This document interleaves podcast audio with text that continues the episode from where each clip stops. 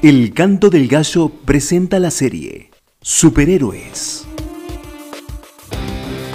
Recordando aquellos héroes de los cómics versus los héroes de la Biblia, los héroes de ficción versus los héroes de carne y hueso, los héroes del cine versus los héroes de la fe. Serie Superhéroes con Sergio Generali. Episodio 6. Dos reinas muy peligrosas. Los super amigos. Que los dioses me castiguen sin piedad si mañana a esta hora no te he quitado la vida, como tú se la quitaste a ellos. Primera de Reyes 19.2. El tema de hoy vincula a dos supervillanas muy bellas, seductoras, poderosas, pero de escasos escrúpulos. Una es un personaje ficticio, Mera, reina de Atlantis, pareja del también ficticio Aquaman. Otra es Jezabel, personaje real, reina de los israelitas, esposa del rey Acab. Mera pertenece a un mundo extraterrestre. Llega a Atlantis con la misión de matar a Aquaman y exterminar su especie, pero se enamora verdaderamente del rey del mar con quien tienen un hijo, este bebé muere asesinado, lo que promueve que Mera muestre su interior y cómo es en realidad, iracunda, descontrolada, causando muerte y desolación sin jamás asumir su responsabilidad. Culpa siempre de lo que pasa a su esposo Aquaman. Si leemos en la Biblia la historia de Jezabel, veremos tantas coincidencias con el dibujo que asombra podríamos pensar que el escritor de la ficción se inspiró realmente en la reina Jezabel, quien también usa su matrimonio con la intención de terminar con un pueblo, Israel, el pueblo de Dios, y destruir la relación de este pueblo con Jehová Dios. Desplegó todo su encanto femenino para alejar a un rey muy débil, de poca personalidad, del Dios único y verdadero, para llevarlo a adorar la figura de Baal. Pueblo de Israel, arrodíllense para saludar a Baal y a Sherah. En su ambición de poder y de influencia, destruye a toda persona que cuestiona métodos y decisiones.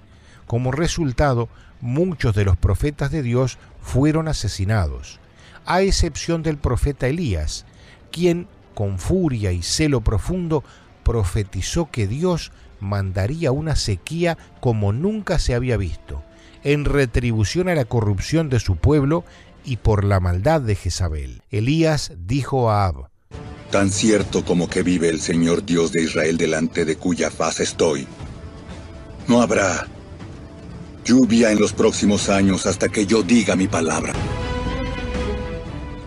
Primera de Reyes 17. Elías tuvo además un desafío contra los profetas de Baal, quienes perdieron la vida cuando luego de clamar en vano a su Dios, Elías los derrota, preparando un altar y sobre el mismo un sacrificio. Preparó luego la leña, cortó el buey en pedazos y lo puso sobre la leña, mandando al pueblo a mojar esta ofrenda con abundante agua. Elías clamó y Dios mandó fuego del cielo, consumiendo la empapada ofrenda, demostrando quién era el verdadero Dios de Israel. Elías les dijo, prended a los profetas de Baal, para que no escape ninguno, y ellos los prendieron. Todos los sacerdotes de Baal y Asherah están muertos. ¿Cómo murieron acá? Elías los mató. Cuando Jezabel se enteró de la muerte de sus profetas, se enfureció y decidió matar a Elías. Así dijo la reina de Israel. Que los dioses me castiguen y hagan mucho más conmigo. Si mañana a esta hora no te he matado como tú hiciste con mis sacerdotes. Primera de Reyes 19.2, frase de vida. Cuando Dios pelea por nosotros, no existen los imposibles, y si es para su gloria, hasta el agua puede arder.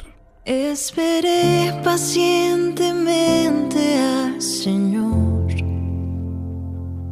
Se inclinó y dio su oído al clamor de mi corazón. Me sacó del hoyo de la destrucción Asentó mis pasos sobre el amor de su corazón. Nuevo canto, él me ha